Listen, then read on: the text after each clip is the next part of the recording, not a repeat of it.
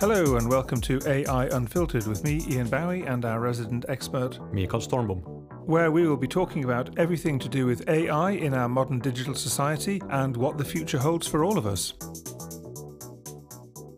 I thought today it would be quite interesting to talk about something that I've just read about, which is low-code or no-code AI, and the fact that then you can get non-technical people creating AI-based algorithms with no knowledge of how you actually build them.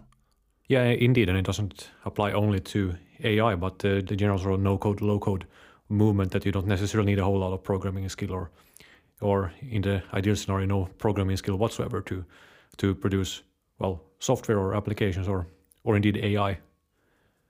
So yeah, I think I would find that incredibly empowering, that if you would just be able to perhaps write down or perhaps even record or a combination of both the parameters that you wish to set, and then the program itself would do the magic. Yeah, absolutely. And of course, a large part of AI is in a way putting Lego pieces together. It's a sort of very standardized process. So even just the creation of AI is a thing that could conceivably and to some extent already is automated as well.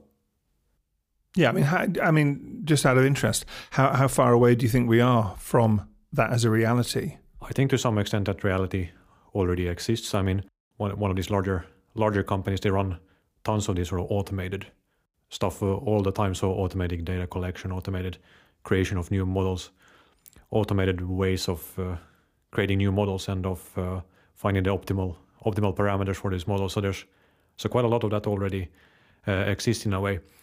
But taking that one step further, let's say that you want to have your particular use case in mind and that you want to create an AI for it. So to the level would be that if you write a command, create me an AI model that, predicts... well, we talked about horse races the other day, so why not predict the winner of this horse race kind of thing. Create me an AI that does that. Possibly not as far away as one would think, because we are talking about fairly, especially sort of like more standard use cases that are when there's a known process. I think that can be automated to some extent. But what if we make it really, really simple? I'm sure there's an awful lot of people out there that would just like to, for example, sell something on the internet. And so let's say somebody's got an idea. Let's keep it really simple. They want to sell pens on the internet. Maybe they somehow hand paint existing pens, and then they want to sell those on the internet. So they decide, okay, I sell pens. I want to know how to reach my audience. I need some kind of web shop so that I can sell them, some kind of e-commerce platform. I want to get this out on social media, but I don't know how to. Would it be possible to have an AI system out there that could do all that for you? Yeah, so that's not just about the AI, but sort of the whole system or infrastructure around it. But it's in that sense a predictable process, right? Yeah, we talked. There are predictable steps that you need to take there, and which can be automated. I think we talked the other day about virtual assistants, and your next employee might be an algorithm. So in a way, this is just the same thing, isn't it? Really, exactly so. Yeah, these days you go to an advertising agency, or you talk to a web designer, and you tell them what you want and what you want to do. Then you probably go and see a social media expert, and you tell them, again, what you require, and they do all that for you and charge you huge amounts of money. Indeed. So this would be more about packaging all this myriad of smaller tasks together and I think having one system taking care of it. And I'm sure I don't see why that wouldn't be possible. At the end of the day, it's all about the data. Yeah, taking care of it for a fraction of the price. This is another, again, I think one of the reasons that a lot of people don't start businesses is simply because they haven't got the funds, or they might have the money, but they don't, want to take a risk of losing all of it just with this one idea.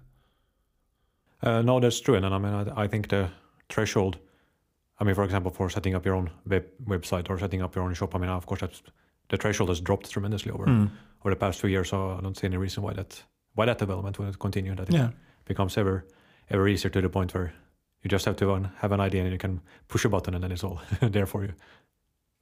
Yeah, actually, I mean, one of the other things that I was kind of looking into recently as well were kind of like the barriers that exist towards AI and perhaps getting people to use it. So, for example, if you go or you can get your hands on some kind of algorithm that can create a website for you, that can maybe do social media, set up an e-commerce website. But there are still certain perhaps barriers to doing that. The list that came up for me was for example, trust deficit. Can you actually trust this system? Will it steal your idea and give it to somebody else? What about data privacy? So, I mean, for example, if you set up or it sets up an e-commerce platform for you, the last thing you then want is to be sued by lots and lots of customers because there was a data leak of their information. So, you know, I mean, how do you address these issues as well? Well, I mean, I would think the same way you address the trust issues in general. So whoever is the vendor then of this system that provides this service for you, of course, I mean, the contracts have to reflect that. So in the case of liability, that then it's the provider of the service that is liable. Yeah. Okay.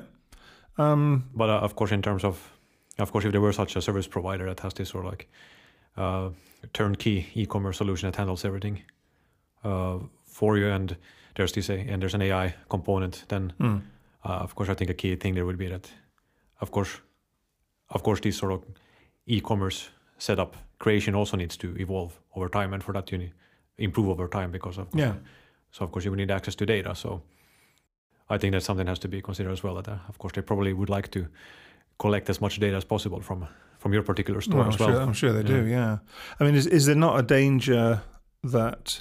Well, I think we saw it with there was a website called Etsy.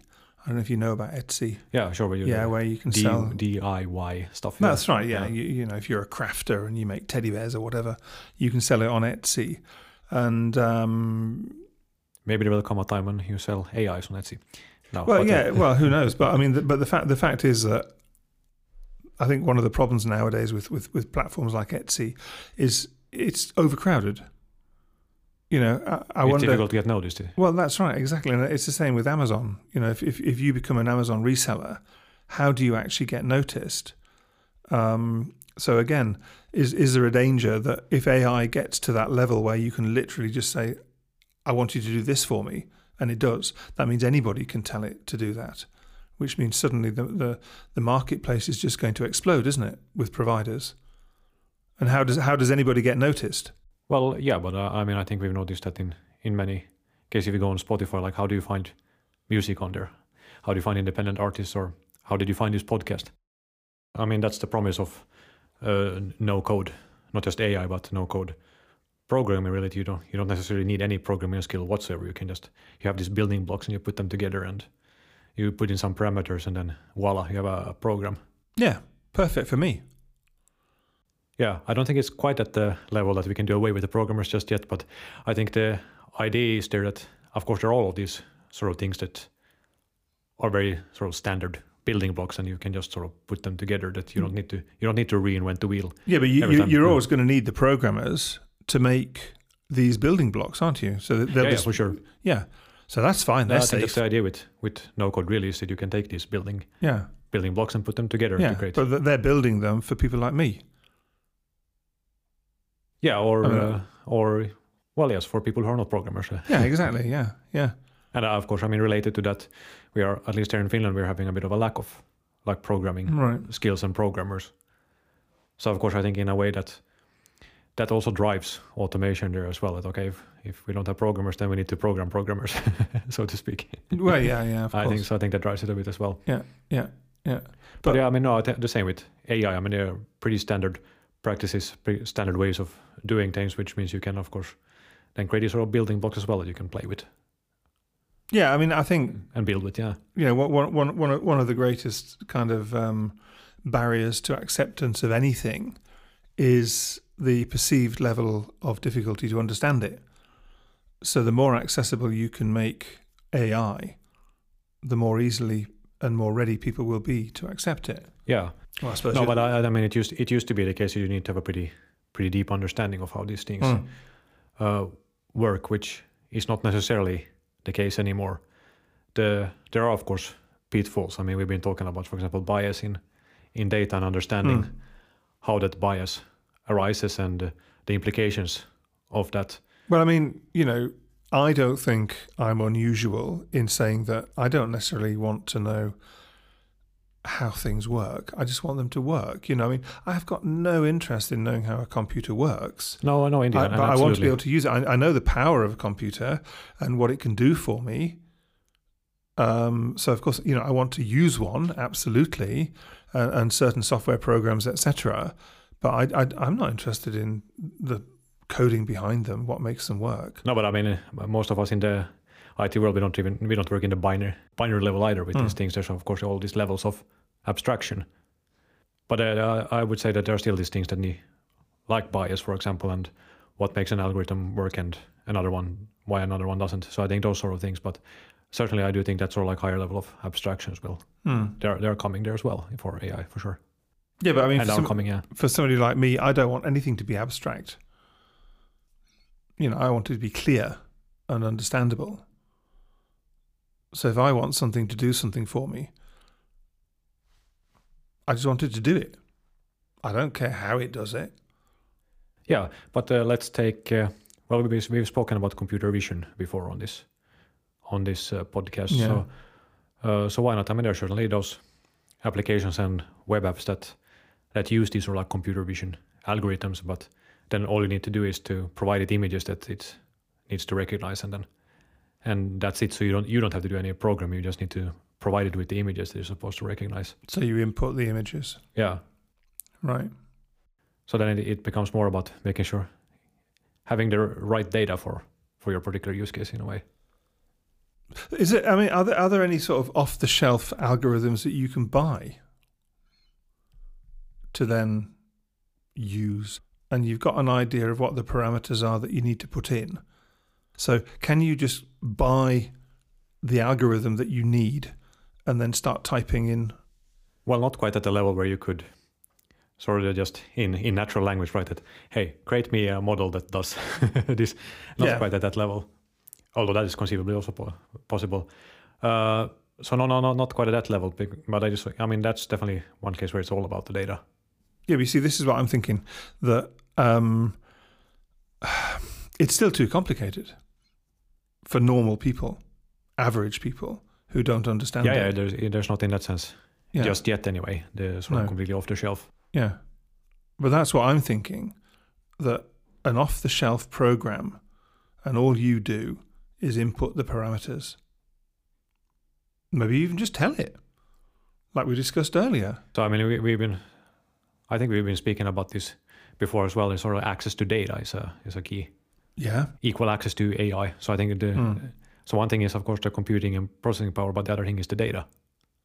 Yeah. So I think Google has probably harvested everything that's ever been put on the internet. Oh yes, I mean everything that passes through their search engine for sure. Yeah. So basically, I mean, you know, you talk about harvesting huge amounts of data. I mean, theoretically, Google has it all. Yeah, and of course, Facebook, all the social media. Yeah. No, but it means that these companies have basically got almost all the knowledge that exists already. Yeah, all the knowledge of the known universe, so to speak. Yes. Yeah, for sure. Yeah. So, I mean, do they not own the future?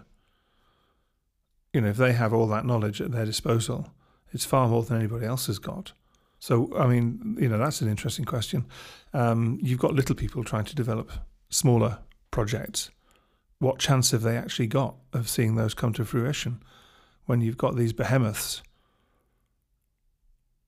Or do you just get eaten? Or in the best of circumstances, you get your stuff sold to them. Right. But I mean, you know, I've heard about Zuckerberg talking about his metaverse. Are we heading into a world that is actually eventually controlled? Basically, it's another dystopian reality, isn't it? Controlled by maybe three large data-driven companies. Yeah, I think there's a definite risk of that for sure. Yeah. I mean, all right, I know the European Union with their GDPR, but I think it's minuscule in comparison to these. I'm not going to bet against the European Union in that sense, because it's a big market with lots of users, and fairly that could be manipulated. Could be manipulated, and of course, there's attempted manipulation all the time, for sure. Yeah. We again, we seem to come back to this idea of heading into a very dystopian future. It's not looking bright at all. Because I mean, we talked in a previous episode about should we teach our kids programming in schools. So I think there's a connection there as well. So of course, if we are able to get to a point where you don't actually have to do a whole lot of programming, you can actually work with this sort of no-code or low-code setups as well. I'm getting towards some sort of point here, I think, maybe, or maybe not. But you can turn school children into the next generation of entrepreneurs by giving them the skills to use the building blocks created by programmers to create something useful for themselves. Yeah, indeed, Simon. And yeah. I think, and as we talked before, I think also the learning to think algorithmically, I suppose, I think that's also more so important than any particular programming language, I think. Yeah, but that's not going to work for everybody, is it? No, it isn't. No. But teaching kids, you know, if you can get to a stage where there is no coding needed and it is just, you know, like you say, building blocks, teaching kids how to build with those blocks, I think would be a very, very powerful and very useful lesson for them. Yeah, and I mean, a way to unleash your creativity as well, if you think of like playing with Legos. So okay, now the Lego bricks are just the pieces of code in a way. Yes. Yeah, no, perfect. And especially if you could make it visual as well. I think that's the thing as well, having it being very visual, the way you build them. I think that's the distinction between just programming yourself and just using these blocks to definitely. Yeah, you could take it one step further, and so you have Lego bricks, and each like physical, tangible Lego bricks, and then they represent a piece of code, and you build them together in the real world, and then it becomes a program. Yes.